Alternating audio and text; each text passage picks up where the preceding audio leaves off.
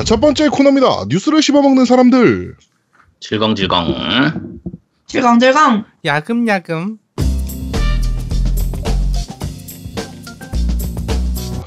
깨짝깨짝. 지랄 줄 알았네. 오늘은 이거야?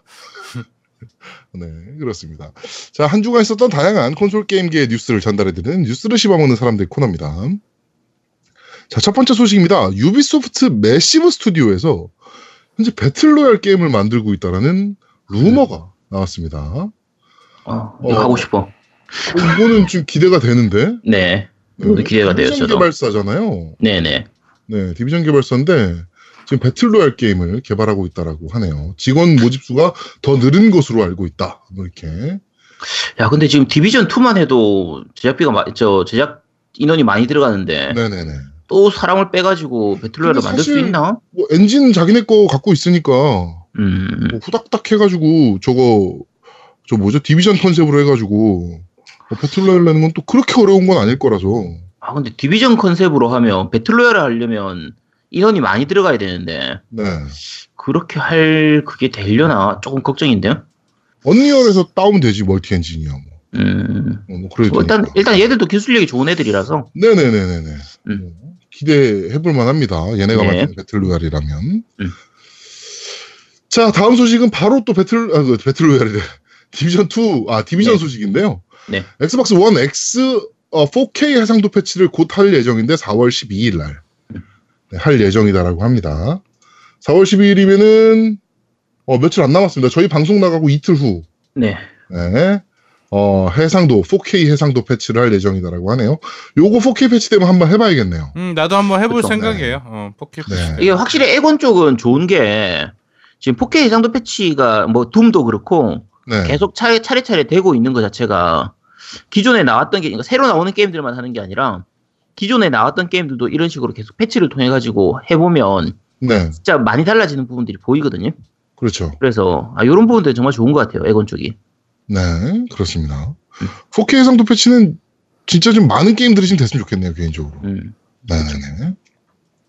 자, 다음 소식입니다. MLB 더 쇼, 어, 2018.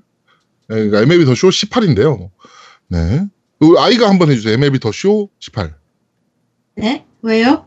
MLB 더 쇼 18 한 번만 해주세요. MLB 더 쇼 18.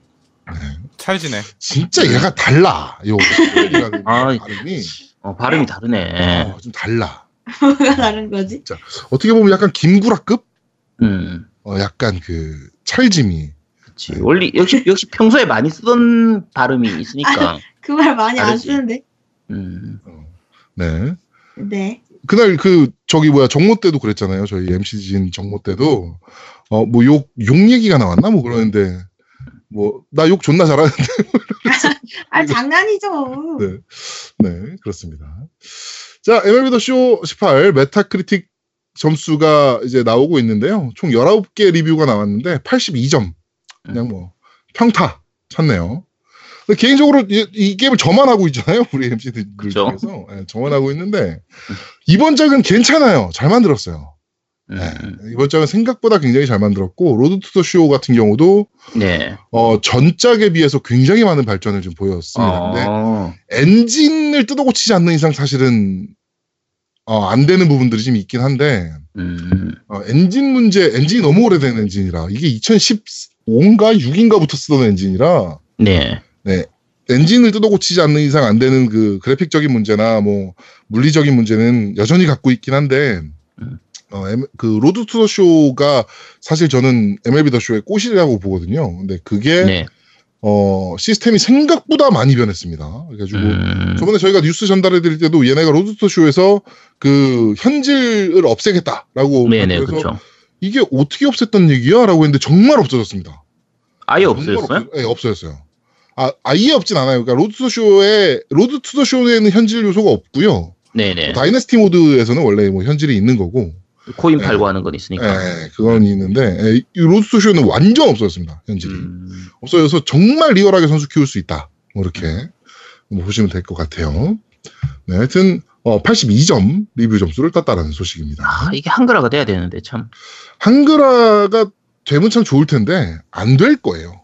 근데 이번에는 한글화가 정말 좀 많이 필요해 보이더라고. 너무 대사들이 너무 많아져서 이제 스포츠 게임도 이제 스토리가 들어가고 그렇죠. 막 이러다 보니까 어 이제 대사들이 많아져가지고 이게 좀 요즘 생각이 확 들더라고. 네, NBA도 그렇고 피파도 마찬가지지만 좀 육성이라든지 리그 진행하는 이런 부분들이 한글화가 안 되면 사실 제대로 즐기기가 힘든 경우가 많아가지고 그렇죠.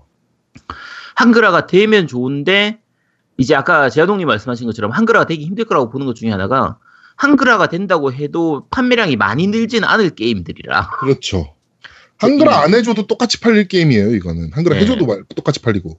한글화 해준다고 해서 안 살 사람이 사는 게 그렇게 많지가 않다 보니까 publisher들 입장에서는 굳이 돈을 들여가면서 한글화 하긴 좀 힘든 그런 게임들이라 약간 아쉬운 부분이에요 사실 네, 그렇습니다. 하여튼 저는 개인적으로 굉장히 재밌게 하고 있습니다, 지금도. 네. 네. 자, 다음 소식입니다. 니노쿠니 2가 연기됐었는데, 연기된 이유는 인력 부족 때문이었다라고, 네, 얘기를 좀 했습니다. 어, 레벨 5 20주년 관련 인터뷰 중에서 나왔던 얘기인데요. 어, 좋은 작품으로서 마무리하였지만 작업은 대단히 힘들었다. 라고 얘기하면서 인력 부족이 좀 심각했다. 라고 얘기를 하네요. 네. 레벨 5 정도면은 그래도 인력이 부족할 만한 회사인가요? 이 정도면 아니지 않나? 근데 여러 가지 게임들을 다 만들고 있으니까 네. 한 가지 게임만 만드는 게 아니니까 프로젝트 팀이 많아서 그런가? 그렇죠 여러 개를 만드는 게 있어서 그렇습니다. 그럴 수도 있죠 언제 레벨 5 특집도 한번 해야 되지 않습니까, 너?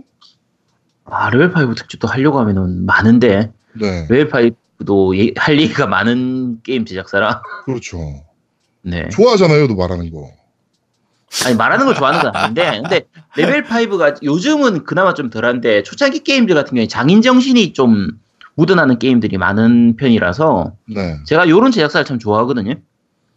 음, 그래서 뭐 다음에 기회 되면 한번 뭐 해보든지 하죠. 네. 자, 다음 소식입니다. 펍지, 그러니까 배틀그라운드죠? 예. 네. 배틀그라운드, 이제 지금 콘솔 쪽에 그, 에- 그 키마, 키보드 마우스 사용이 계속적으로 얘기가 좀 되고 있는데, 예. 어, 펍지는 엑원에서 키마 사용 방지를 할 예정으로 보입니다.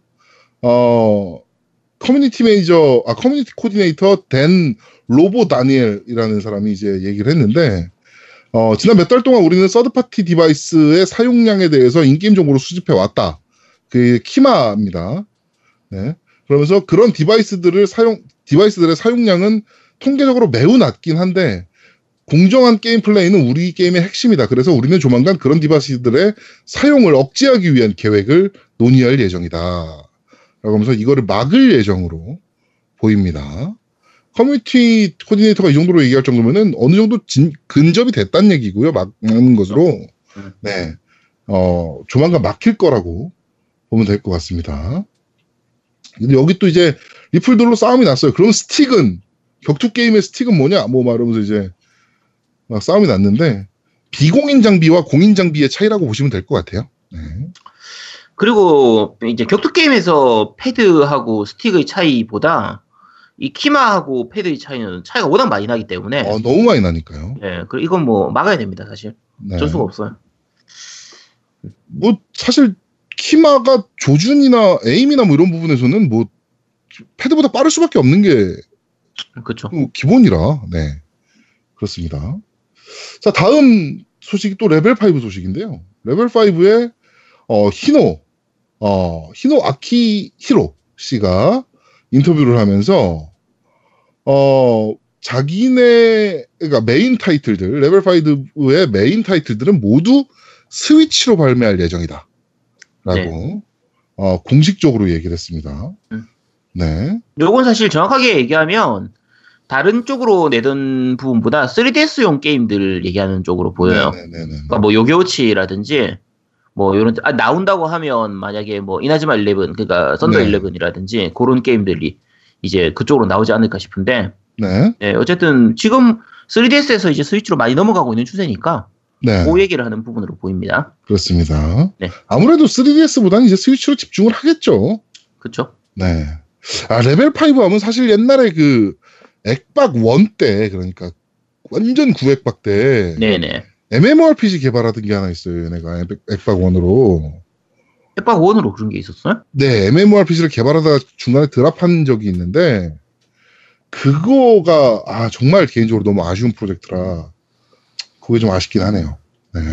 아 이름이 제가 제목 생각에 무슨 무슨 온라인이었는데 트루 판타지 라이브 온라인. 아, 네.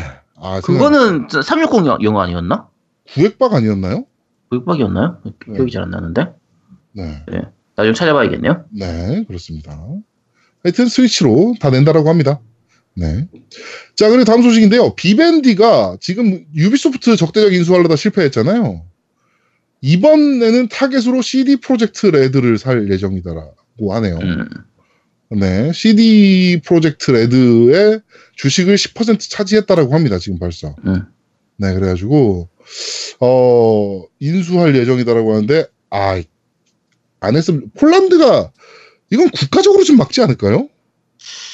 뭐 그럴 수도 있죠. 네, 근데 국가 기업이라 거의 국가 기업 수, 수준인데 여기는. 그쵸 지금은 진짜 거의 그 수준이라 네, 어, 이 이거는 막지 않을까 싶은데 국가에서. 근데 또 음, 국가가 네. 또 막기도 좀 애매해서 이거. 그쵸 맞기도 애매하죠. 네. 아, 하여튼 얘네 왜 갑자기 이렇게 게임 회사를 사는 걸까요? 비밴디가. 뭐 사는 걸로 많이 재미 봤으니까. 음.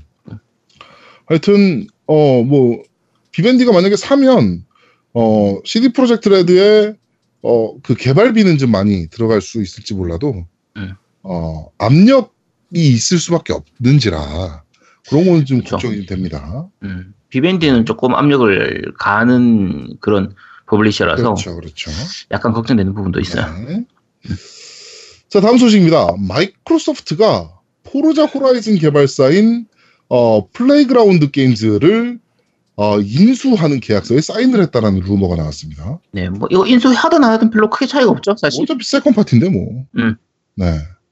뭐 어차피 MS가 돈 줘서 게임 만들고 있는 거라서. 네. 네. 근데 인수하면 아무래도 좀 수월하게 부려먹을 수 있으니까. 음. 네.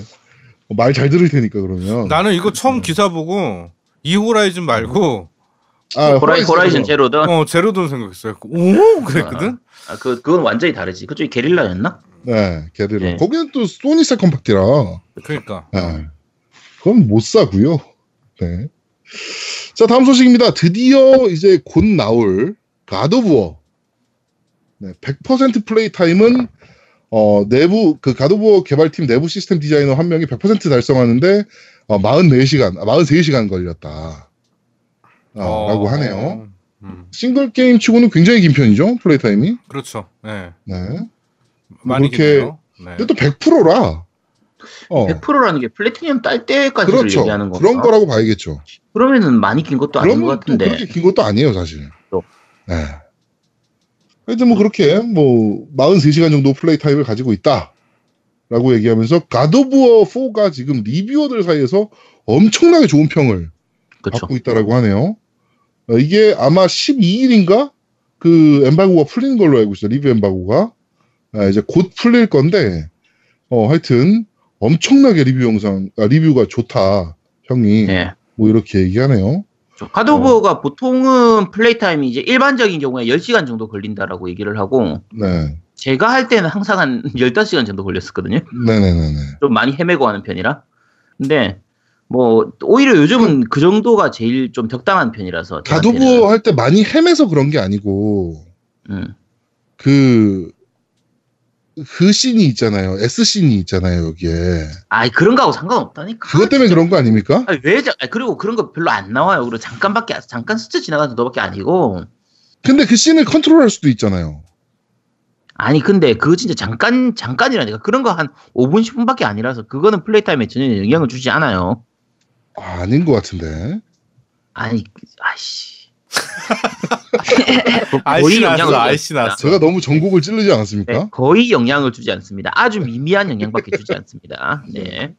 아, 이게 사실 플레이스테이션은 가족용 게임기 뭐 이런 이미지였는데 이게 잔인하기도 잔인하고 게임 자체가 그 다음에 그 섹스 씬 자체가 굉장히 생각보다 묘사가 좀 높, 수위가 좀 높게 묘사가 돼서 지금 보면 그렇게까지 높진 않아요. 아, 근데 그때 근데- 당시에 봤을 때 예, 좀 약간 직접적인 묘사를 하는 편이라. 네, 그래가지고 깜짝 놀랐었거든요, 사실 저는. 뭐야, 이게? 막 이러면서. 음. 네. 뭐, 이 정도쯤이야 뭐. 어 그렇군요. 아야 뭐 하긴 뭐 우리 아제트는 2D를 좋아하시는 분이라 네 그렇습니다. 자, 다음 소식입니다. 아니야? 내 말이 틀려? 아니 2D고 그런 부분보다 이쪽 양키 센스는 제가 별로 안 좋아합니다. 네. 그러니까요. 그러니까 일본은 아직 3D보다는 2D잖아요. 아니 일본 쪽 3D는 상관없지. Dead or Alive라든지 네. 뭐저 뭐지 섬란카구라 이런 것들은 괜찮은데 네. 근데 이 그러면 양키 비키니를 좋아하는 겁니까? 아니라니까 양키 쪽은 제가 그 별로 취향이 우리가 그거 AV 같은 경우에도 취향이 갈리잖아요. 지금 예를 든 게임 두 개가 Dead or Alive 5도 그렇고 음. 그 스- 섬란카구라도 그렇고 아니 아니 수영복 다 아니라고 비키니 했잖아요. 게임이잖아요. 아, 전 교복이 더 좋아요. 네, 그렇습니다. 들으셨죠? 교복이 더 네. 좋아요. 위험 발언. 어 위험 위험해 위험해. 교복이 더 좋대 어떻게? 어, 아니야, 근데 그, 그니까, 그 교복이나 뭐 이런 거에 대해서, 그니까 뭐 그 교복을 입은 학생들을 뭐 어떻게 한다는 게 아니고, 그런 거에 대한 로망을 가지신 분들이 계세요. 아, 네. 그치. 아니, 여고생이 좋다, 근데 여중생이 좋다 이런 거 아니에요. 네네네. 그런 건 그냥, 아니고. 그냥 교복의 모양이. 예쁘다는 네. 얘기지. 네. 야, 이야기가 지금 자꾸 이상한 쪽으로 흘러가잖아. 아니 근데 저희 진짜요 문득 갑자기 걱정이 되는데 네. 저희 진짜 유명해지면 네. 논란 터질 거 너무 많지 않아요? 아, 아니, 괜찮아요. 아, 어차피 유명해지지 않을 그리고 유명해지지 괜찮아요. 않을 거라서 괜찮아요. 너만 그냥- 조, 조심하면 돼요. 걱정 안 하셔도 돼요. 네. 너 우리가 그 우리가 그 GDBS 엔터테인먼트랑 계약을 했는데 네가 사고 치면 진짜 그때는 골 때립니다. GDBS 그게 뭐예요? GDBS 엔터테인먼트요. 겜덕비상. 우리 이번에 그 저거 했잖아요. 아. 네. 전속 계약 맺었잖아요. 오케이 오케이 네. 오케이. 네가 사고 치면 골 때립니다. 오케이 오케이. 네. 자 다음 소식입니다. Far Cry 5 소식인데요. Far Cry 5가 어, 기존 Far Cry 시리즈 중에서 영국에서 가장 빠르게 팔린 Far Cry 시리즈라고 어, 발표가 됐습니다. 지금 순위 보면 1위가 파크라이 5, 2위가 P88. 이 진짜 P88이 대단하네요. 진짜. 영국에서는 진짜 국민 게임이잖아요. 진짜 와. 3위가 어, Sea of Thieves, 4위가 Mario Kart 8편 디럭스, 5위가 어, 배틀그라운드, 6위가 어, 저 뭐죠? Call of Duty World War 2. 그다음에 7위가 어웨이 아웃, 8위가 Assassin's Creed Origin, 9위가 Motorsport 7, Forza Motorsport 7, 10위가 GTA 5. GTA 5가 지금 10위까지 떨어졌는데 조만간에 다시 위로 올라갈 네, 거예요. 다시 올라갈 거예요. 네, 징그러운 게임입니다, 이 게임도 진짜. 네. 하여튼 Ubi가 이렇게 돈을 잘 버는 어, 브랜드가 됐습니다, 이제. 그, Far Cry 5도. 아, Far Cry도 빨리 해야, 하긴 해야 되는데. 아, 어, 언제 하지? 해보긴 해야 되는데, 진짜. 음. 네, 이 co-op이 그렇게 재밌다던데. 아, 음. 네. 자, 그리고 다음 소식은 스파이더맨 관련 소식입니다. 네, 아. 스파이더맨 발매일이 확정이 됐습니다. 9월 7일 날 발매할 예정이다라고 하네요. 아무래도 10월 달, 11월 달은 또 그 FPS 명작들이 또 이제 막 쏟아지는 시즌이니까 어, 9월 달로 좀 내는 게 아닌가 생각이 좀 되는데 헐리데이 시즌보다 조금 빠른 시즌이잖아요. 9월이면. 네, 그쵸. 그때 내는 걸로 어, 발표가 됐습니다. 그래가지고 음. 어, 뭐 수트를 제작할 수도 있고요. 음. 어, 직접 게임에서 그다음에 어, photo mode도 존재해서 좀 멋진 네. 사진을 찍을 수 있다라고 하네요. 이번에 네. 스크린샷 몇 장들이 또 이제 공개가 네, 추가로 됐는데. 공개됐는데, 네, 아, 진짜 너무 쩔어서 네, 이거는 네, 아 무조건 최고입니다. 네. 무조건 사야 되는 게임. 네. 그쵸. 요 Spider-Man은 우리 아이가 리뷰하는 걸로 나중에. 네. 그래 어. 요 그래. 너 사고 치면 안 된다니까? 네. 그렇습니다. 자, 그리고, 어, 조만간 우리 아제트가, 어, 켠왕을 할 예정인 Dark Souls 음? remaster 변경점들에 대한 얘기가 지금 나왔습니다. 그래서 온라인 multiplay 수가 4명에서 6명으로 증가했고, 뭐, 말라붙은 손가락이 뭔지 모르겠는데, 그게, 어, 6명의 플레이어와 게임을 하기 위해 필요하다. 뭐, 이렇게 하면서, 뭐 투기장도 3대3, 그리고 6명의 deathmatch가 추가되었다. 뭐, 이러면서 여러 가지 멀티플레이 쪽 관련해 가지고 좀 많이 변경점이 좀 있네요. 그, 그 말라버린 손, 그 뭐죠? 손가락 뭐야 그거. 하여튼 그게 네. 뭐냐면 아마 그 침투하는 걸 거예요. 멀티로. 아. 상대방의 그 침투할 수 있는 아이템일 거예요. 그 개수가 있어야 침투할 수 있거든요. 네. 그걸 얘기하는 것 같네요. 예. 이거를 만약에 그 다크소울 전문가 우리 아- 노우미님이 보셨을 때 네. 아제트가 만약에 켜낭을 한다면 네. 켜낭 안 한다니까. 약속대로 아, 약속 안 했다니까 한다면- 현황을 안- 현황 안 해. 네. 이거 몇 시간이나 걸릴까요? 어, 몇 시간 정도가 아니라 뭐 못할 걸? 그것봐 못한다니까 안 해요. 그 자꾸 유언비어 퍼뜨리시면 안 되고요. 프레임 이상이 짜지 마시고 요거 방송은 할 텐데 현황은 안 합니다. 네. 어, 켜낭하면 우리도 죽어요. 이거 켜낭은 안 되고요. 아, 켜낭하면 현황- 우리도 현황 해설해야 해볼까? 되는구나. 음. 어, 해설라도 현황 해볼까? 야, 아. 갑자기 해보고 하고 하고 싶어졌네. 켜낭은 안 되고 그 같이 1, 죽자 우리. 1스테이지 끝낼 때 1스테이지 끝내는 것까지 음. 1스테이지가 보통 하는 사람들은 몇, 얼마나 걸립니까? 나 같은 경우에는 1스테이지 하는데 뭐 빠르면 금방 하죠. 뭐 뭐 10분 안에 할 보통 때도 있고 일반적으로 너 말고요. 일반적으로. 일반적인 줄. 일반적이 하면 두세 시간 걸린다고 봐야죠. 아 그러면 제가 하면 한 네다섯 시간 걸릴 테니까 어. 어, 뭐그 정도는 할 수 있겠네요. 네. 그렇습니다. 하여튼 많이 우리 아제트의 현황 어, Dark Souls remaster 많이 기대해 주셨으면 좋겠습니다. 자, 이번 주 뉴스를 씹어먹는 사람들은 여기까지입니다. 네. 자, 두 번째 코너입니다. 아제트의 common sense. 자, 이번에 어, 오랜만에 돌아온 common sense입니다. 네. 네, 이번에는 어떤 내용입니까? 네, 이번에 할 건 시뮬레이션입니다. 시뮬레이션. 아, 나 참, 좋아. 네. 재료 다 떨어졌나 보다 이제. 어? 시뮬레이션 이거 아니, 이제. 아니 원래 이걸 하려고 했는데 원래 제가 common sense 시작할 때는 한 2, 3분 정도 짧게 설명하는 걸로 하려고 했는데 이거 하려고 하다 보니까 너무 길어져 가지고 맞아요, 맞아요. 예. 길게 하려고 하다 보니까 제가 매주는 못 하겠고요. 요 시뮬레이션도 좀 설명할 게 많아서 네. 조금 길어질 것 같습니다. 일단 말씀을 좀 드릴게요. 시뮬레이션은 다 말은 다들 들어보셨죠? 그렇죠. 네. 아이님 시뮬레이션이 어떤 거예요? 시뮬레이션. 어떤 거냐고. 한국어로 뭐지? 시뮬레이션. 아 영어는 제가- 알겠는데 재현하다. 재현하다. 아 모의 실험. 그렇죠. 음. 모의 실험 거죠. 그런 거죠. 실제로 시뮬레이션은 장르명으로 쓰이긴 하는데 그 현, 그 일반적으로도 많이 쓰는 단어예요. 원래 게임으로 얘기할 때는 가상으로, 그러니까 모의로 현실처럼 이렇게 모의 상황을 만들어 둔 상태의 그런 게임을 시뮬레이션 게임이라고 얘기를 하지만 네. 이제 게임 외에서도 뭐 예를 들면 본 작업에 앞서 가지고 시험 삼아서 이렇게 뭐 제대로 돌아가는지 한번 확인해 보기 위해서 시뮬레이션을 한다 이런 의미로 뭐 시뮬레이션을 돌려본다 이런 식으로 많이 그렇죠. 하거든요. 게임 쪽에서도. 실제로 많이 쓰는 단어예요. 그 그렇죠. 게임 개발할 때도 음. 뭐 서버 트래픽이나 뭐 이런 걸 좀 시뮬레이션 해보려고 네네. 이번에 뭐 CBT를 돌려본다 뭐 이런 식으로 해가지고 음. 뭐 많이 쓰는 용어 중에 하나입니다. 그렇죠. 예를 들면 뭐 전염병 같은 게 퍼진다라고 했을 때 전염병이 퍼졌을 때 어떻게 될 건지에 대해서 시뮬레이션을 돌려본다 이런 식으로도 네. 실제로 많이 쓰는 편이니까 어 그거는 뭐 게임 아닌 쪽에서도 많이 쓰는 거거든요. 자 근데 그럼 시뮬레이션 게임 하면 이제 뭘까? 자, 그렇죠. 아이님 시뮬레이션 게임이 어떤 건지 혹시 알아요? 아, 나는 왜 이렇게 이미지가 약간 음. 야한 게임 생각나지? 왜지? 너 머릿속에 음란마귀가 아니에요. 아니에요. 근데 왜 그러지? 아 지난주에 콘솔이 전님하고 만나면 안 되는 거였는데. 그러니까 애가 아. 이상해졌어 콘솔 걸 만나고 나서. 아, 아. 전혀 연관성 없습니까? 네, 저, 전혀 연관성이 아, 없습니다. 그러면 이거 편집해 주시고요. 다시 대답하겠습니다. 네. 네. 편집 안 자, 해요. 다시 다, 자, 다시 할게요. 자, 제가 이제 자, 네. 아니 근데 시뮬레이션이 또 약게임에도 쓰이는 장르이기도 해요. 섹스 근데 그건- 시뮬레이터나 뭐 이런 것들이 자- 있으니까. 잘못 쓴 거라서 네, 네. 일단 어쨌든 네 아이님 그러면 시뮬레이션 게임은 어떤 것 같아요? 어 연애 시뮬레이션 아 씨 저런 거 줄 알았네. 저러니까 야한 거 생각하지.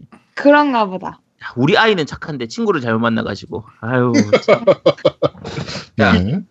일단 지금 아이님 얘기한 건 연애 시뮬레이션 계열인데 보통 우리나라에서는 미연시라고 부르는 미소녀 연애 시뮬레이션인데 실제로 그건 시뮬레이션하고는 조금 다른 편이에요. 일반적으로 쓰는 시뮬레이션이라고는 좀 다르고 그냥 연애 게임 이런 거에 이- 오히려 미국 쪽에서는 그거는 시뮬레이션이라는 단어는 안 쓰고 girl game, gal game 이런 식으로 부르거든요. 네. 근데 어 원래 시뮬레이션은 말 그대로 아까 얘기한 것처럼 현실과 같은 상황을 만들어서 좀 가상 체험을 할 수 있는 게임 이게 시뮬레이션 게임이에요. 자 그럼 음. 이제 그때 지난번 common sense RPG 편에서도 비슷한 얘기를 한 것 같은데 네. 이렇게 얘기를 해버리면 대부분의 게임들이 다 시뮬레이션이 돼버려요. 그렇죠. 격투 게임은 격투를 시뮬레이션한 게임이 되는 거고 뭐 레이싱 게임은 레이싱을 시뮬레이션한 게임이 되는 거고 뭐 FPS 게임은 총 쏘는 거를 뭐 전장을 느끼는 시뮬레이션 게임이 되는 거고 뭐 스카이림이나 폴아웃 같은 1인칭 RPG들 있잖아요. 그러면 판타지 세계를 시뮬레이션하는 게임이거나 핵전쟁 이후를 시뮬레이션하는 게임 이렇게 돼버린단 말이에요. 음. 그러니까 이러면은 시뮬레이션 게임 장르가 나누는 의미가 없어져 버리잖아요. 그렇죠. 그러니까 일반적인 기준을 구분을 가지고 그 기준으로 해서 제가 설명 좀 할게요. 일반적으로 시뮬레이션 게임이라는 용어를 쓰는 거 기준으로 해가지고 기본적으로 시뮬레이션 게임이라고 얘기할 때는 대부분은 실제하고 얼마나 좀 유사한가, 현실을 얼마나 그대로 반영을 잘했는가를 가지고 보통 시뮬레이션을 좀 나누는 편이에요. 네. 그러니까 예를 들면 비행기 게임이 있다고 하면 flight simulator. 아 그건 너무 많이 갖고 그는 말 그대로 그, 그 그거로 가서 네. 자 지금 제아동님 얘기한 것처럼 flight simulator 같은 경우에는 이제 실제 비행기를 운전하는 거를 다 집어넣어놨거든요. 그거 실제로 마스터하면 비행기 몰 수 있대요. 거의 그렇게 얘기할 정도예요. 근데 그러니까 실제 비행기 상태에서 그다음에 비행했을 때 나타날 수 있는 그런 상황들을 거의 다 넣어놨기 때문에 보통 얘기할 때 실제로 비행 훈련할 때도 그걸 쓴다라고 얘기할 정도니까 어머. 뭐 진짜 진위 여부는 알 수 없지만 근데 뭐 그만큼 잘 만들어놨다는 거거든요. 네. 아 그러니까- 근데 그거는 매뉴얼이 진짜 졸라 두꺼워가지고 개도 항공 진짜 항공 그 법칙 매뉴얼이에요, 그게. 응, 나 맞아요. 나도 그거를 정품을 샀었는데 예전에 음. 매뉴얼을 읽다가 잠들어가지고 그 다음부터 내가 책 읽는 걸 싫어해요. 아, 네, 알겠습니다. 네, 아, 진짜 네. 합리화, 합리화 쩌네요. 네. 보통 그 비행 시뮬레이션 쪽을 얘기할 때 그 많이 얘기하는 두 가지가 팔콘 3.0, 4.0 그거하고 그렇죠. 그 아까 flight simulator인데 그게 매뉴얼이 지금 설명서예요. 그러니까 이 설명서가 게임을 잘하기 위한 설명서가 아니라 게임을 시작하기 위한 설명서예요. 음 맞아. 그- 실제로 처음 하는 사람들은 이륙도 못 시키니까. 그렇죠. 이륙 자체를 시킬 수가 없어요. 그러니까 전체 그 매뉴얼이 한 400페이지, 600페이지 이렇게 됐었나? 어쨌든 진짜 백과사전 수준처럼 이렇게 한 400페이지 이상 됐던 것 같아요. 네, 졸라 두꺼운 책. 네, 엄청 두꺼운 책이었거든요. 근데 그거를 참고하는 게 아니라 그걸 안 보면은 아예 끼- 시작을 못해요. 이륙도 못 시키고 그렇죠. 어떻게 이륙시켰다 해도 무조건 착륙할 때 그 박살나요. 추락하게 되거든요. 그렇죠. 그래서 뭐 책을 봐가면서 게임을 한다. 이게 거의 힘들어요. 미리 어느 정도 책을 숙지를 하고 게임을 해야 이제 가능한 거의 그런 수준이라 네. 어쨌든 그런 부분들은 현실을 거의 그대로 반영을 해놓은 그런 부분이라서 시뮬레이션 비행 시뮬레이션에 가장 적합한 게임이죠. 네. 일반적으로 비행기 게임 할 때 이제 슈팅 게임 그냥 얘기하면 보통 우리가 생각하는 그냥 뭐 스트라이커즈 1945라든지 뭐 라이덴, 건버드 뭐 이런 흔히 말하는 비행기 게임 네. 그냥 뿅뿅뿅 이렇게 적 총알 피하면서 내가 적 총알 쏴가지고 죽이는 이런 게임들인데 이런 건 시뮬레이션 게임이 아니죠. 그건 그냥 슈팅 게임이 되는 거고 아까 얘기했던 flight simulator라든지 팔콘 4 같은 경우 팔, 팔콘 같은 경우를 비교를 하면 내가 비행기 조종석에 앉아가지고 비행 조종석에서 실제 비행기를 타고 한참 날아가서 적을 찾은 다음에 진짜 현실적인 그 dogfi-, dogfight라고 하죠. 적의 그 적 한기하고 정말 힘들게 힘들게 적을 격추시키고 뭐 적의 지상물 그 목표물을 파괴시킨다든지 이런 식으로 그 하는 진짜 비행기를 운전하는 것 같은 그런 게임들이 이제 비행 시뮬레이션인데 요 중간쯤에 있는 게 예를 들면 에이스 컴뱃 같은 경우를 보면 네. 실제 비행기가 등장하고 실제 조종석에 앉아 있는 것처럼 보이게 만들긴 하지만 이걸 시뮬레이션이라고 하진 않아요. 그쵸. 그러니까 음. 그냥 3D 아케이드 슈팅 게임 정도예요. 그러니까 보통 그쵸. 장르, 네, 그러니까 에이스 컴뱃 같은 경우에는 장르명 얘기할 때 flight shooting이나 flight action이라고 부르지 시뮬레이션이라고 부르진 않거든요. 네. 그러니까 얼마나 현실과 닮아 있냐, 얼마나 현실을 반영했냐에 따라서 시뮬레이션이 아니냐 이걸 구분한다고 생각하시면 돼요. 그렇죠. 그래서 시뮬레이션 장르들을 다른 장르들을 좀 얘기를 해보면 어, 대표적인 게 이제 경영 시뮬레이션. 그렇죠.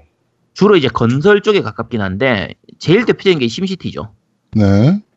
심시티 이후에 나왔던 심 시리즈, 뭐 심타워라든지 뭐 이제 롤러코스터 타이쿤 같은 타이쿤 시리즈 같은 네. 그런 것들도 있고 그러니까 이런 게그 이제 유로 트럭 시뮬레이터도 있고요. 요새는. 그죠 그건 레이싱 시뮬레이션 네.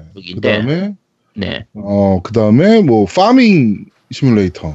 그런 그거는 농, 네. 농사 경영 시뮬레이션 네. 쪽이라고 보시면 되고요. 그러니까 그런 식으로 경영하는 느낌, 뭔가를 짓고 돈을 벌고 그 돈으로 다시 더 큰 걸 만들고 뭐 이런 식으로 가는 게 이제 흔히 말하는 경영 시뮬레이션, 건설 시뮬레이션 이런 쪽 계열들이고요. 네. 동물의 숲은 시뮬레이션이라고 보긴 약간 애매하긴 한데 일본식으로 심플하게 만들어 놓은 시뮬레이션이니까 그것도 뭐 맞다고 하면 맞다고 할 수 있어요. 근데 오히려 경영하는 부분에서는 목장 이야기 쪽이 더 잘 맞아요. 음. 목장 이야기라고 다른 게임이 있거든요. 어쨌든 그런 것도 이제 경영하는 그런 느낌에 좀 가까운 그런 어, 게임이고요. 근데 그 동물의 숲도 음. 사채업자 시뮬레이터는 되죠. 자체 업자한테 시달리는 아. 사채업자한테 시달리는 빚쟁이 시뮬레이터. 그렇죠. 빚쟁이 시뮬레이션 네. 되죠. 집 사고 나면 진짜 정말 막 집 다 집값 다 갚고 나면은 정말 눈물 나는 그 네. 근데 또 빚지어서 집 확장하라 그러고 개새끼. 너무 현실적이잖아. 근데 아씨 너무 근데 실제 우리 현실이 그렇거든요. 에이 더러운 세상. 와 진짜 생각가 진짜 그런데. 네 그런 게임입니다. 너무 현실적이라서 아, 시뮬레이션 맞네. 그러고 보니까 현실적이네. 음. 네. 자 그 다음 이제 시뮬레이션 게임으로 얘기하는 게 요즘은 스포츠 시뮬레이션 게임들. 그렇죠. 원래 스포츠 시뮬레이션 게임이라고 할 때는 보통 뭘 얘기했었냐면 스포츠 경영 시뮬레이션 쪽이었어요. 뭐 풋볼 매니저라든지 챔피언십 매니저 같은 것들. 네. 그다음에 일본 쪽에서 나왔던 사카츠쿠나 야큐츠쿠, 그러니까 야구팀을 만들자, 축구팀을 만들자 네. 이런 게임이나 우리나라에도 이제 수입됐던 게 이제 야큐츠쿠가 수입됐던 게 프로야구 매니저. 프로야구 매니저. 네, 그런 것처럼 스포츠 매니저먼트 게임들인데 최근에는 이제 피파나 위닝, 뭐 NBA 이런 게임들이 그 게임 안에 하나의 모드로 이런 그 매니지먼트 게임 모드가 들어가 있는 경우가 많아요. 그렇죠. 그래서 지금은 지금의 스포츠 게임들 같은 경우에는 그 자체로 하나의 시뮬레이션 게임으로 보기도 해요. 어차피 이게 섞여 있다 보니까. 그리고 음. 옛날의 스포츠 게임도 우리 어렸을 때 스포츠 게임 같은 경우 뭐 NBA 게임 있다고 NBA 잼이라든지 뭐 스트리트 후프 이런 게임들은 네. 그냥 아케이드성이 강했던 게임이거든요.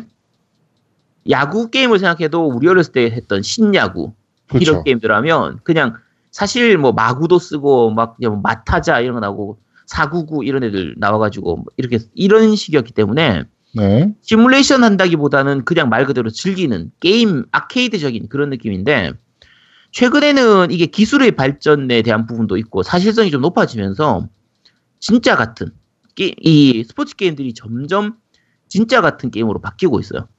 선수들의 땀 흘리는 부분이라든지 뭐 피로도에 의한 부분, 뭐 부상에 의한 부분 이런 부분들까지 정말 많이 게임 내에다 집어넣다 보니까 네. 어, 이런 부분들이 거의 시뮬레이션처럼 돼서 지금은 그냥 스포츠 게임 자체를 스포츠 시뮬레이션이라고 보기도 해요.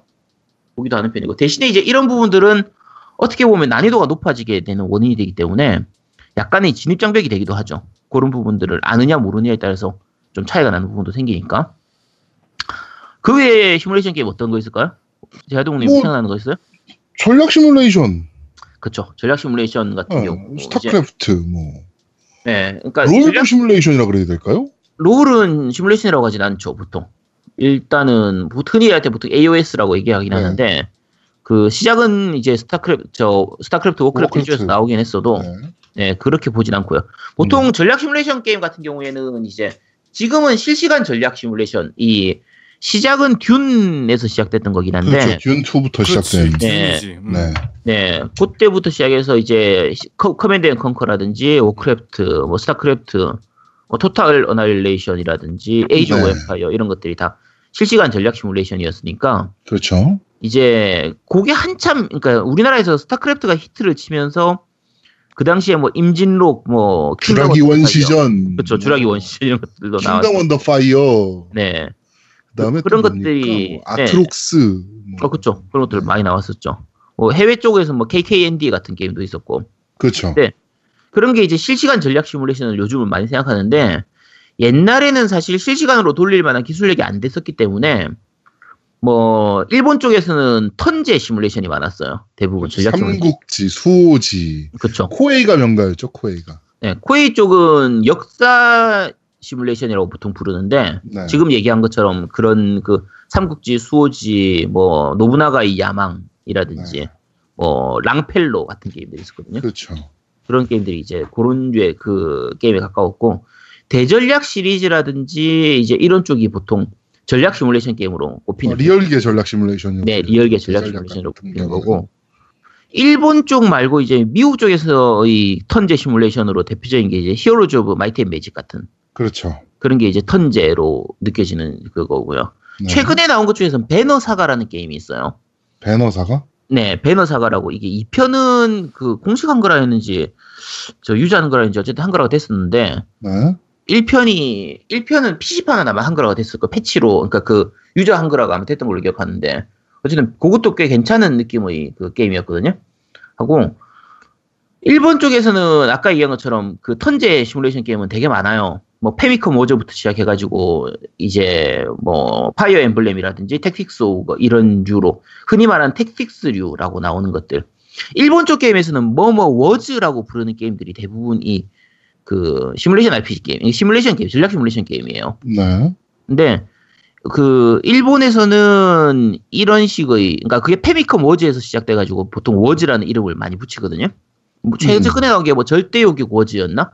그것도 이제 그런 류라고 보시면 되고 그 SRPG라고 해 가지고 시뮬레이션 RPG라고 보통 일본에서는 부르는데 보통 파이어 엠블렘이나 아까 얘기했던 택틱스 오거 뭐 슈퍼 로봇 대전 이런 쪽이 다 그런 류. 그러니까 보통 네. 칸으로 돼 있어가지고 그 칸을 이동하면서 서로 전략을 하는 그런 게임들이고 그때도 한번 얘기했던 것 같지만 일본에서는 이걸 시뮬레이션 RPG라고 부르고요. 네. 미국 쪽이나 서양 쪽에서는 strategy RPG라고 불러요. 전략 시- 그 RPG라고 해서 strategy. RPG라고 하니까 약자는 똑같은데 실제로 의미는 조금 다른 편이에요. 다른 네. 편이고 자, strategy 발음이 아주 거지 같았는데, 우리 영어 전문가, 우리 아이가 한번 strategy가 뭐예요? 전략. 아, strategy. 네. 이렇게 틀리네요? 네, strategy네. 자, 어쨌든. 근데 참고로 슈퍼로봇 대전은 자기들이 얘기하는 거는 시뮬라마라고 불러요. 시뮬레이션 드라마라고 해서 시뮬라마라고 보통 부르는데 어쨌든 다 처음 그쪽 말이네요, 그거는. 옛날부터 그렇게 불렀었어요. 어... 네, 예, 그러니까 초기부터 오히려 요즘은 그 단어를 안 쓰고요. 예전에 슈퍼패미컴 시절 그때만 해도 시뮬라마라고 많이 불렀거든요. 시뮬라마라고 많이 불렀었는데 네. 어쨌든 뭐 지금은 거의 안 쓰는 용어고요. 어, 그 외에 이제 시뮬레이션 게임들 생각하면 뭐 레이싱 게임 같은 것들도 시뮬레이션 느낌으로 나오죠, 요즘은. 그러니까 뭐 그란 투리스모 같은 경우는 이제 레이싱이라고 안 부르고 자기들이 장르를 부를 때 driving simulator라고 부르거든요. real driving simulator라고 불렀나? 네, 네, 네. 어쨌든 그렇게 불렀는데 이, 이것도 마찬가지로 기술이 발전하면서 그전에는 아웃런처럼 이렇게 그냥 뭐 그냥 말 그대로 아케이드적인 그런 게임에서 지금은 뭐 날씨라든지 아침 저녁의 온도차라든지 뭐 바닥에 물 고이는 거에 따른 미끄러짐이라든지 어 이쪽 그란투리스모에서 넣으려고 하는 게 낙엽에 의한 미끄러짐까지 계산에 다 넣으려고 할 정도로 하니까 뭐 엔진의 열 온도, 타이어가 열 받는 온도, 뭐 타이어의 마모, 온도, 뭐. 그렇죠. 네. 그런 것까지 다 이제 게임상에서 넣으려고 하는 거니까 물리 엔진이나 물리적인 부분을 계산하는 거를 진짜 어마어마하게 많이 넣으려고 하는 거죠. 네. 그- 요즘 나오는 게임들은 어느 정도 리얼한 게임들은 보면 다 정말 세세한 부분의 그 부품의 그 설정을 다 잡을 수 있잖아요. 그렇죠. 뭐 무게 배분도라든지 뭐 서스펜션의 강도라든지 이런 것들을 다 바꿀 수 있을 정도니까 어쨌든 말 그대로 지금은 시뮬레이션으로 된 거죠. 레이싱 게임들 같은 경우에. 네. 그 외에는 이제 육성 시뮬레이션 게임들. 그러니까 프린세스 메이커를 대표되는 뭐 졸업이라든지 탄생 이런 게임들. 주로 일본에서 나왔던 게임들인데 네. 지금은 어떻게 보면 심즈도 육성 시뮬레이션 게임에 가까워요. 뭐, 사실. 그렇다고 봐야죠. 네, 가까운 편인데 초기에는 일본에서 나왔던 그런 키우는 게임들이었고 지금은 이 심즈는 시뮬레이 그러니까 육성이라기보다 거의 인생 시뮬레이션 게임이라 네. 인생을 시뮬레이션하는 그런 게임이라 뭐 또 다른 인생을 사는 거의 거의 그런 수준이죠. 또그 외에 아까 아이님이 좋아하셨던 연애 시뮬레이션 게임.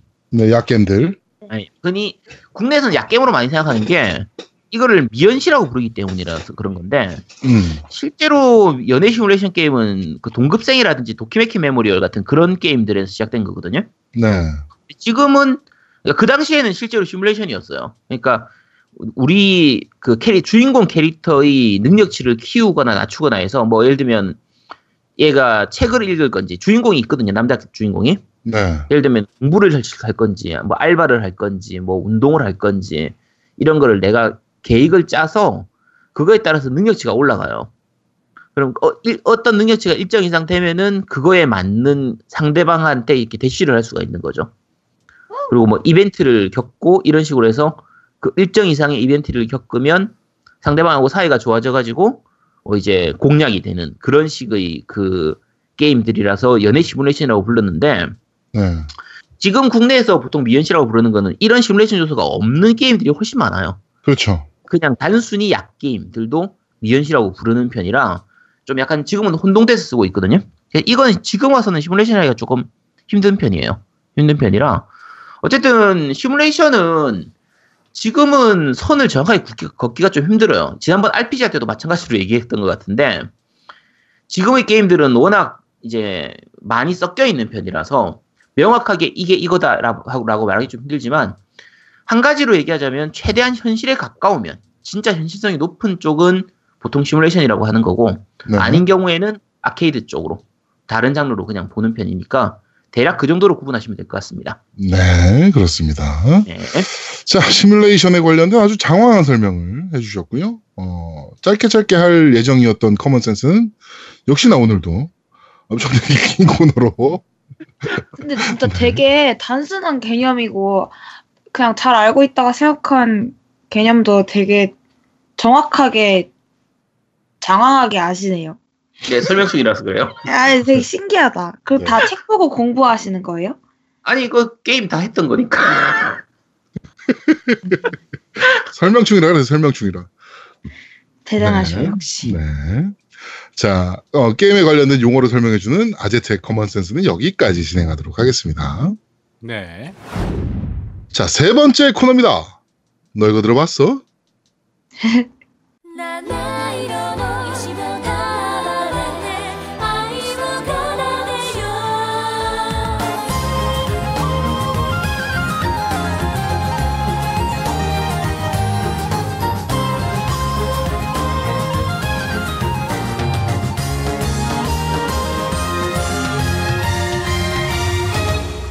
자, 게임의 OST를 소개해드리는 너 이거 들어봤어 코너입니다. 자, 지금 나오는 노래는 어떤 노래입니까? 아, 예. 오늘 어, 니 혼자 산다에 나온 어, 샤이닝 레조넌스 플스 3 때 발매했던 오프닝 곡입니다.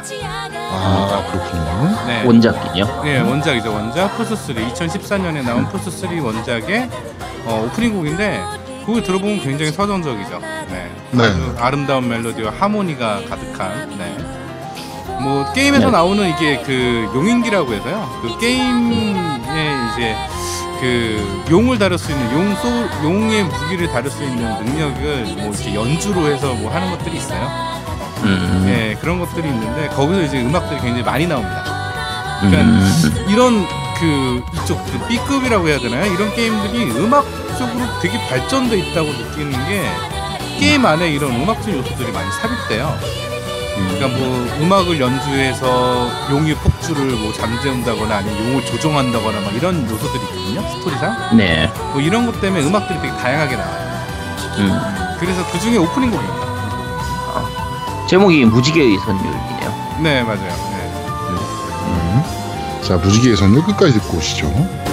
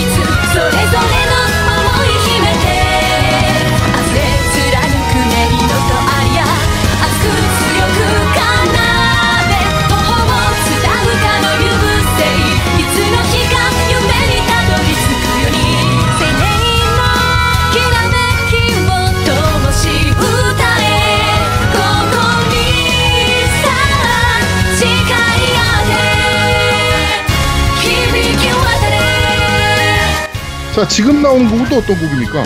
이거는 이제 요번에 나온 샤이닝 레조넌스 리, 어, 리프레이션 리프레이션인가? 어? 뭐죠? 리플레이는 아 아니었나? 리프레인 리프레인 예. 그 요번에 이제 플스4로 다시 나온 건데 뭐 스토리는 다 똑같은데 오프닝이 완전 달라요 그 오프닝 들어보시면 지금 들어보시면 알겠지만 박자가 굉장히 빠르거든요 좀 경쾌하고 이유가 있어요 플스 3는 어좀 망, 그러니까 망한 건 아니겠지만 또 플스 3잘 이제 비판이 많았으니까 요번에 제대로 만들었다. 그냥 신난 거죠. 예, 신난 개발자의 기본을 표현한 오프닝 곡이었습니다. 네. 아, 신나서? 네, 신나서 아이, 만- 신나! 뭐 이러면서 만든 곡이요. 네, 아주 신나요. 네. 제목이 영원색의 아리아예요. 네, 아주 신나서 이제 아리야 그러면서 하는 거죠. 아, 근데 실제 생각해보면 플스3 때 이게 레조넌스가 마지막 그 샤이닝 시리즈였거든요. 그렇죠. 네. 네. 이거, 이거 나오고 나서 그 뒤에 신작이 못 나왔으니까 아주 제대로 말아먹었다는 얘기죠. 네, 그렇죠. 아 여기서 또 아리아에 대해서 궁금하신 그 아리아가 뭔지는 아시죠? 아직 아니요, 모르는요? 아 아리 아 아리아에 대해서는 제가 나중에 나중에 설명드릴게요. 아리아는 좀 네. 어려운 클래식한 용어거든요. 그렇죠. 자, 그러면은, 어, 아리아에 대한 설명까지 나중에 할 예정입니다. 자, 끝까지 보시죠.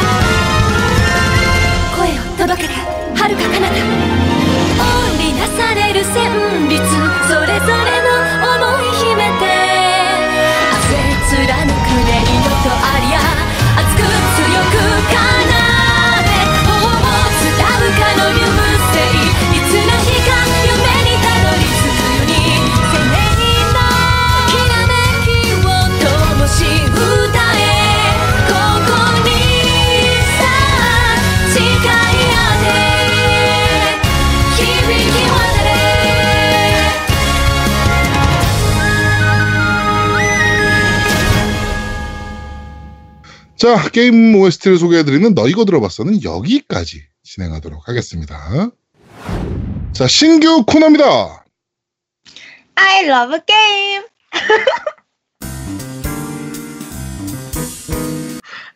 자, 아니 아까 쉬는 시간에 귀엽게 하라 그래가지고 네, 근데 준비를 귀여- 못한 거예요. 아, 네, 이걸 귀여웠어요. 준비. 아 그래요? 네, 귀여웠다고 해줄게요. 아 근데 아, 이는 귀여운 거랑 거리가 멀지. 워낙 미인이라. 아니에요. 아이가 약간 섹시함이랑 연관이 좀 있죠. 아 야 그거, 야 그걸 아 아 안 돼. 너안 돼. 그렇게 하지 마. 그러면 안아 되는 저는 거야. 완전 순도 100% 귀여움이에요. 야, 그 얘기를 진짜 본인 입으로 하는구나. 야, 대단하다. 왜냐면 귀엽다는 말 한두 번 들어봤어야지. 아 저는 어, 생각보다 굉장히 뻔뻔하네요. 그렇죠. 네, 음, 무슨 큐티. 네, 좋네요. 네, 그렇다고 합시다. 부들부들. 네. 아이고, 요, 요- 요즘 애들은, 아이고. 의그도 나왔어요. 네. 자, 어, 아이가 어, 해보는 콘솔 게임들을 여러분들에게 소개해드리는 어, 아이러브 게임입니다. 예, 전적으로 자. 선물 받은 게임 위주로. 예. 네, 아이가 해보는 콘솔 게임들을 하나하나 이렇게 설명을 드릴 거예요, 이제는. 음. 네. 네, 그렇게 해가지고, 네, 아이러브 게임이라는 코너로 만들었습니다. 그래가지고, 네. 네, 이 아이님이 게임 하는 시간이 그렇게 많지가 않기 때문에 많이 할 수는 없고요. 그래서 네. 비정기적으로 한 달에 한 번 정도 생각하고 있는데 그렇습니다. 그렇게 해서 네 어쨌든 아이님이 즐기는 게임들을 한번 소개를 네. 해보도록 하겠습니다. 네. 자, 아이러브 게임 첫 시간은 어떤 게임입니까? 아 오늘은 스플래툰 2입니다. 음. 아, 닌텐도 스위치용. 네네. 네, 저는 콘솔 게임을 워낙 모르기 때문에 이 게임을 잘 몰랐어요. 네, 어 그래서 처음에 제가 제가 이거를 게임을 처음에 받은 받은 게 한 3주 정도 됐는데 네. 저번 주까지 제가 멀티 게임을 못 하고 혼자서만 이거를 했어요 게임을. 네, 이게 멀티가 100%인 게임인데, 네, 저는 근데 그걸 몰랐어요. 이게 국적이 한국으로 되어 있으니까 못 하더라고요. 네, 계정이 한국 계정이면 못하죠. 네, 근데 제가 이걸 아즈트님한테 여쭤보고 싶은데 왜 그런 거예요? 아 닌텐도 쪽이 원래 그래요. 그러니까 그런 게임들이 종종 있어요. 그러니까 이 스플래툰 같은 경우에는 국내에 발매되기 전의 상태였기 때문에 지금도 아직 발매 안 됐죠. 네, 네, 아직 안 네, 됐어요. 그래서 그 경우에는 접속이 안 되는 경우가 종종 있어요. 네, 보통은 국적이 아니라 다 그런 것 같은데? 네, 근데 보통은 그러니까 국내에 발매되고 나면 괜찮아요. 그리고 발매되기 일부 전에 그걸 좀 약간 이게 풀어주는데 네. 이제 그 전에는 아- 이제 안 되는 경우가 많죠. 그래서 아, 그, 그 이유가 뭐예요? 그 닌텐도에서 그냥 그렇게 해놓은 거예요. 이유가 아니라 음. 닌텐도에서 아예 그렇게 막아놓은 거기 때문에 예전에는 아예 안 됐었거든요. 그러니까 국가 코드에 대한 부분까지 설명해야 돼서 그건 좀 말이 길어지는데 아, 알겠습니다. 네. 어쨌든 지금은 그나마 나아진 거예요. 사실 네. 계정만 바꾸면 아니, 그리고 가끔씩 막 유튜브 영상 같은 것도 해당 국가에서는 재생 안 됩니다. 막 이런 것도 있는데 이해가 안 그거는 방송국에서 건 거예요. 그러니까 왜 네. 그러는 건지. 어쨌든 네. 네, 그래서 어, 제가 멀티 게임을 그게 이게 사실 멀티 게임이 단데 멀티 네. 게임으로 게임을 해본 지가 일주일밖에 안 됐어요. 네, 근데 진짜 재밌다 재밌더라고요. 음, 네. 이게 요약을 하- 한마디로 말하자면 정말 잘 만든 게임이라고 생각을 했어요. 네, 어, 아 제가 이거 다 적어놨는데 네. 리허설을 안 해가지고 사실은 네. 저도 그 싱글 게임, 그러니까 자- 이거 작년에 처음 발매될 때 예약하고 샀었거든요. 일본판으로. 저, 저도 그렇어요. 네. 근데 올해 2월까지인가? 잠깐만, 생각해보니까 열받네? 누구는, 우리는 다 사는데, 음. 누구는 네. 선물 받아서 하고. 그래서 이 그치. 게임이 4대 4로 땅 따먹기를 하는 게임이에요. 네네. 네. 오징어 먹물로 자기 영역 표시를 하는 것인데 네. 적에 먹물을 맞으면 또 죽어요. 그렇죠. 네, 그래서 되게 신선한 것 같아요. 일단은 음. 그리고 이게 저는 슈팅 게임을 제가 생각하는 슈팅 게임은 그 비행기 같은데 제트기 타가지고 네. 막 건물이나 괴물들 부시는 그런 거거든요. 아, 머릿속에 있는 슈팅 게임에 대한 장르에 대한 이해는 네. 네. 근데 이거는 약간 FPS랑 비슷하다고 생각을 했어요. FPS도 이게- 슈팅 게임의 장르예요. 그렇죠. 1인칭 슈팅 게임이라서 FPS거든요. 아, first, first person 슈팅이라서 네. 그러니까, FPS예요. 네. 그러니까 슈팅이랑 FPS랑 합쳐진 거 맞죠? 아, 다음에 장르를 FPS로 한번 해야겠네. 네. 슈팅을 하지? 그, 흔히 우리가 부르는 FPS가 네. First Person Shooter예요. 그러니까 1인칭 1인칭 슈팅 슈팅. 게임이에요. 아, 얘가 실제로 보는 아 포함되어 있는 거구나. 네. 네. 오케이. 근데 얘 같은 경우는 또 달라요. 음. 얘는 맞아. TPS라 그래가지고 음. 네. Third Person Shooter라 그래요. 아, 그죠. 네. 네. 네. 어쨌든, 그래서 되게 신선했어요. 저는 슈팅 게임을 제가 상상했던 거랑 다, 그게 아니기 때문에, 네네. 물론 이것도 슈팅 게임은 맞지만, 아, 무슨 소리야. 아, 어쨌든. 네. 그리고 게다가 제가 좋아하는 아기자기한 느낌. 귀염귀염한 캐릭터들. 진짜 귀여워요. 그렇죠. 네. 네. 근데 제가 이거 캐릭터 생성할 당시에 이상하게 흑인에 꽂혀가지고 흑인 캐릭터를 만들었는데 사실 네. 바꾸고 싶거든요 요새 네. 바꾸는 법이 없는지 근데 없는 것 같아요. 있을 텐데 보통 있는데 이런 게임은 그니까 있, 있어야 될 텐데. 저도 네. 안 찾아봐서 모르겠네요. 네. 네. 근데 이게 되게 어 사실 캐릭터에 자기 아이덴티티를 넣어서 하는 것도 있는데 또 막 막 그림 그리는 게 있더라고요. 네. 자기의 그러니까 이게 먹물이 컨셉이다 보니까 그러니까 뭔가 페인트 하는 그런 게 있던데. 페인트를 한다고 어 자기 약간 뭐라 해야 되지? 아이콘 같은 거를 그리는 어, 어 거. 맞아요. 음. 네. 네 그래서 그런 것도 되게 개성 있다고 생각을 했고요. 네네. 제가 단점이랑 장점을 네. 미리 생각을 해가지고 왔는데 일단 네.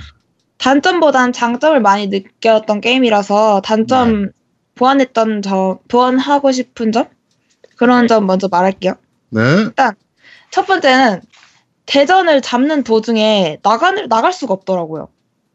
아, 그 매칭을 잡는 네. 도중에. 네. 네.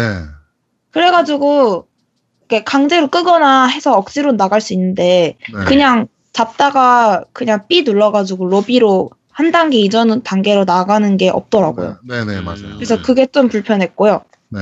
그리고 이게 제가 어 이게 보니까 한 일본이랑 미국이랑 유럽 네. 멀티 서버더라고요. 네. 네. 그래서 그런지 모르겠는데 저는 대전을 잡다가 자주 커넥션이 끊겼어요. 아, 음. 네. 네. 그리고 네가 와이파이가 그- 안 좋은 거 아닙니까? 그런 걸 수도 있어요. 이게 꽤 안정적인 편인데. 네. 네. 엄청 안정적인 게임인데 이게 멀티를 그러니까 이 게임은 그냥 멀티로 만들어진 게임이기 때문에 음. 네. 예, 멀티 시스템은 굉장히 그래도 안정적인 편인데. 아 그러면 이거는 제 와이파이 탓일 이 가능성이 큰 것 같아요. 네. 네. 그리고 근데 또 대전 잡는데도 조금 오래 걸리더라고요. 음, 그런 거는 있어요. 어, 짧게 걸리는 건 아니에요, 확실히. 네, 네, 그건 좀 오래 걸려요. 네. 저 성질도 급한 편이기 때문에 네. 좀 그랬고요. 아, 성격이 급합니까? 네, 저 급합니다. 아, 야, 네. 이게 뭐지? 엑원으로 뭐 오버워치를 한번 해보던가 네. 네. 엑원으로 다른 게임들을 해보고 나면 야 스플래툰 2가 진짜 빨리 매칭이 되는구나. 그렇죠. 그래요? 아, 네. 네. 아, 네. 그렇고요. 그 다음에는 multi는 재밌어요, 확실히. 근데 저는 사실 그때 단톡에다 얘기했잖아요. 이건 네 네. 혼자 산다라고. 음? 이게 혼자서만 하는 걸 해보, 해, 처음 했었을 때 3, 네. 2주간 네. 그때는 재미가 없었어요. 혼자서 하는 거. 혼자서 할 수 있는 게 거의. 없으니까. 어. 근데 제가 또 찾아보니까 무슨 그 또 뭐가 있대요. 레인 뭐 잠깐만요. 그러니까 싱글 플레이 모드도 재미가 없진 않아요. PVE 모드 연어런? 네네네. 전 이걸 안 해봤어요. 사, 음, 음. Salmon Run 이런 게 있는데 음. 안 해봤는데 어쨌든 저는 multi 위주 게임이다 보니까 지하철 이런 데서 와이파이 잘 안 잡히면은 아, 네. 못하니까 이것도 그렇죠. 단점이면 단점이라고 할 수 있을 것 같고 네. 그리고 저는 제일 큰 단, 단점으로 생각됐던 게 애들 대사가 너무 길어요. 아, 되게- 음, 되게 말이 많아요. 이게 업데이트가 좀 잦은 것 같던데 네. 네. 되게 그럴 때마다 게임 킬 때마다 A를 오지게 눌러야 돼요. 오지게 그게 눌러야 사실 돼요. 그게 사실은 오지게 눌러야 돼. 뭐랄까 그 방송하는 컨셉이거든요.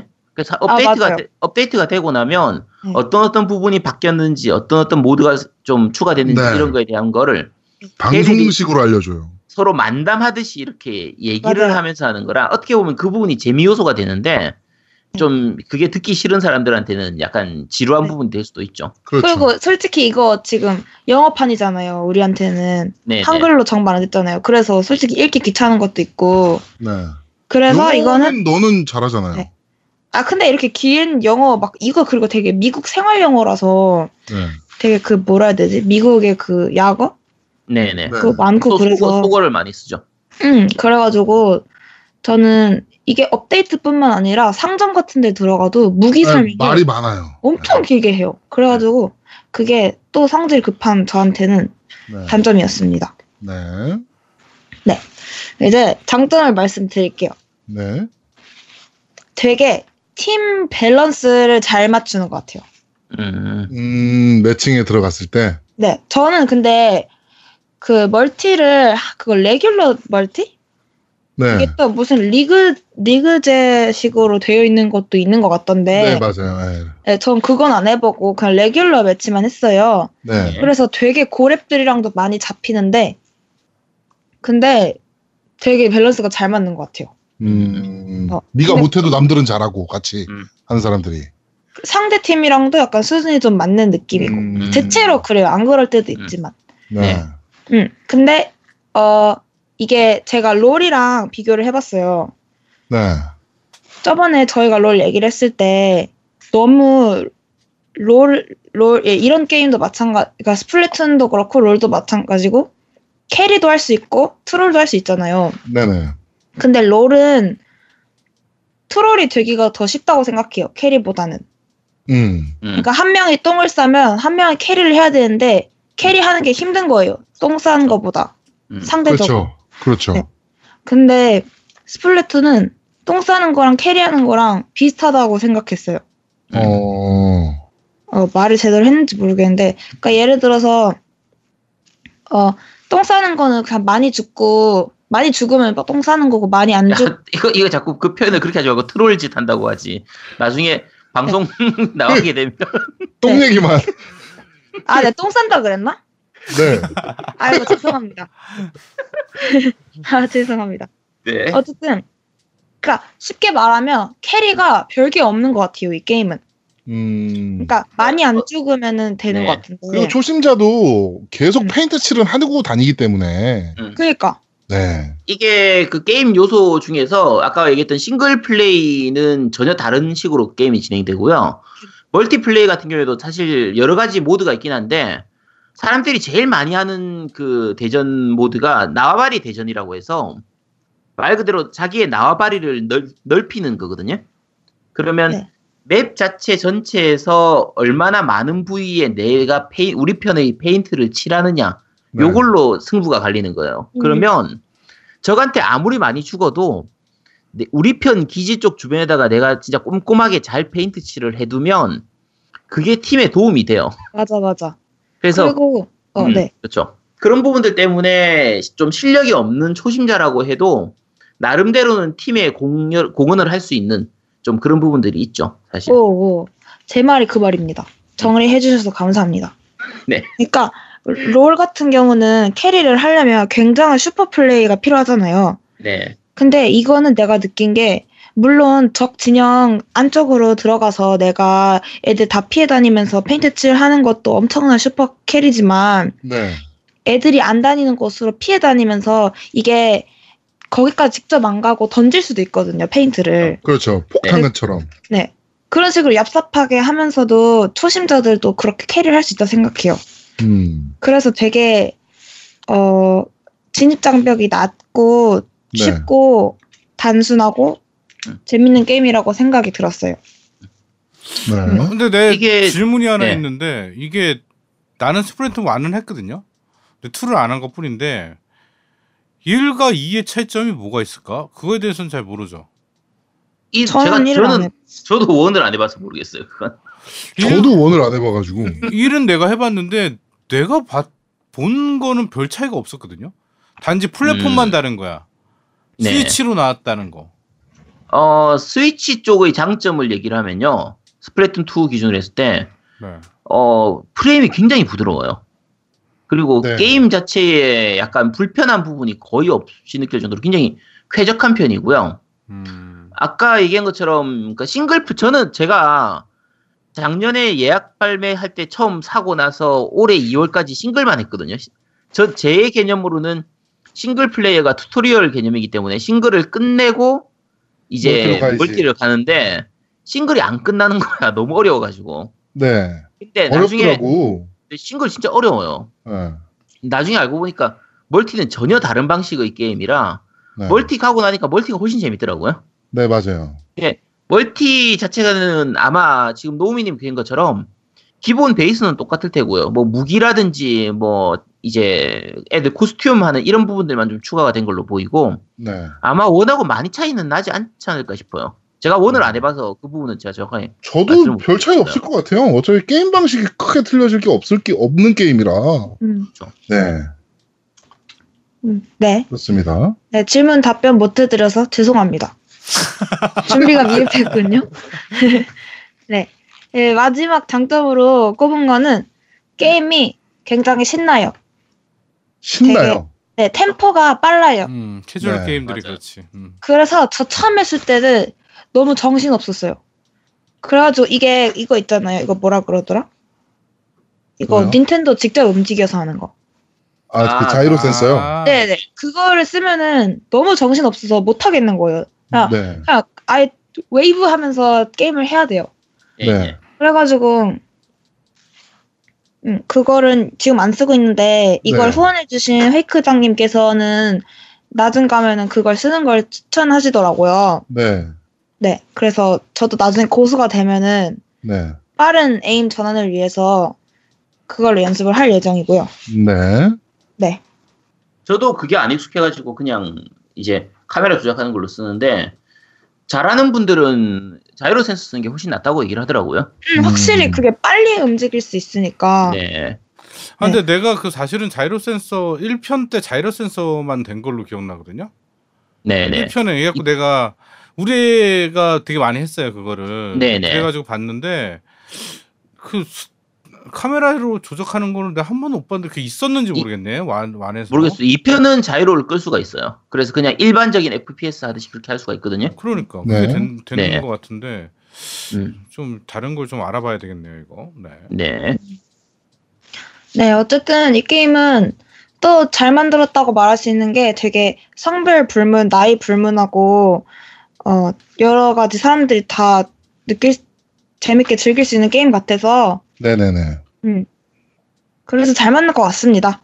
네. 후원해주신 회이크장님 정말 감사합니다. 저희는 돈 주고 샀는데요. 네. 아제트랑 저는 돈 주고 샀고요. 그렇지. 우리는 다 돈 주고 샀는데 정말 네. 감사합니다. 아이는 이렇게 네 예쁜 여자만 세- 참 기억하는 더러운 세상. 더러운 세상. 안 이쁘지만 감사합니다.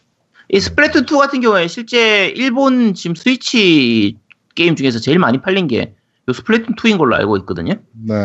근데 아까 지금 아이님 얘기한 것처럼 보통 우리가 FPS라고 하면 좀 진입장 진입장벽을 좀 생각을 하고 고인물들에 의해서 진짜 초보 유저들은 접근도 못하는 그런 걸 많이 생각을 하는데 그렇죠. 그렇죠. 스플래툰 2 같은 경우에는 초보자들도 충분히 즐길 수 있는 게임이에요. 저 같은 경우에는 취향이 많이 안 맞아서 많이 하진 않았지만 네. 제가 한 최근 한 10년간 즐긴 FPS 중에서 제가 들어가면서 야 진입장벽을 가장 못 느낀 게 이 스플래툰이었거든요. 네. 음, 맞아, 맞아.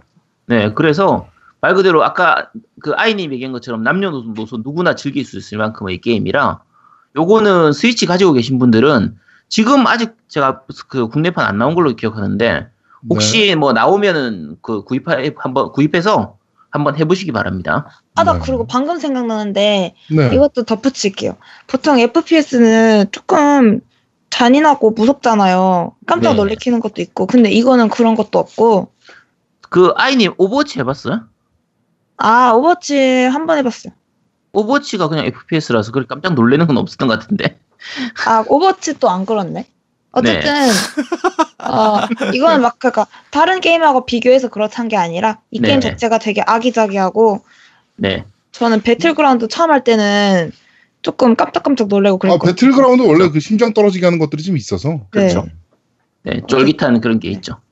그렇습니다. 그리고 제가 저의 네. 첫이 코너를 마, 마치기 전에 네. 저한테 그간 후원을 해주신 많은 분들께 다시 한번 감사하다는 말 드리고 싶고 네. 그리고 제가 막 그렇게까지 다른 MC분들에 비해서 콘솔 게임에 열의가 있거나 이 스플래툰은 약간 진입장벽이 낮았기 때문에 더 제가 준비하는데 좋았지만 그 전에 주신 배틀그라운드나 네. 그 콘솔이 조아님이 해주신 막 어려운 그 뭐야 인왕도 해주셨고 그랬는데 네. 네. 그런 거 사실 제가 잘 못했거든요. 네. 인왕은 잘할 수가 없죠, 네가. 네, 저 진짜 그거 한 그걸 아, 주는 씨. 콘솔이 잘못 콘솔이 형이 잘못한 겁니다, 그거는. 10분 하고 갔어요. 네. 네. 네, 어쨌든 정말 감사합니다. 마음이 정말 예쁘신 것 같아요. 음. 네. 네, 네. 알겠습니다. 자, 콘솔 게임 아이의 콘솔 게임 정착을 위한 프로젝트 I Love Game. 어, 지금 이번 첫 화였죠? I Love Game. 네. 음, 다음 네. 게임은 어떤 게 될지 또 기대가 되네요. 네. 자, 그럼 I Love Game은 여기까지 진행하도록 하겠습니다. 네. 네. 자, 저희는 잠시 쉬고 3부에서 여러분들 찾아뵙도록 하겠습니다. 뿅! 뿅뿅. 삼부라니. 우리 열일한다. 아이고 또 3부야?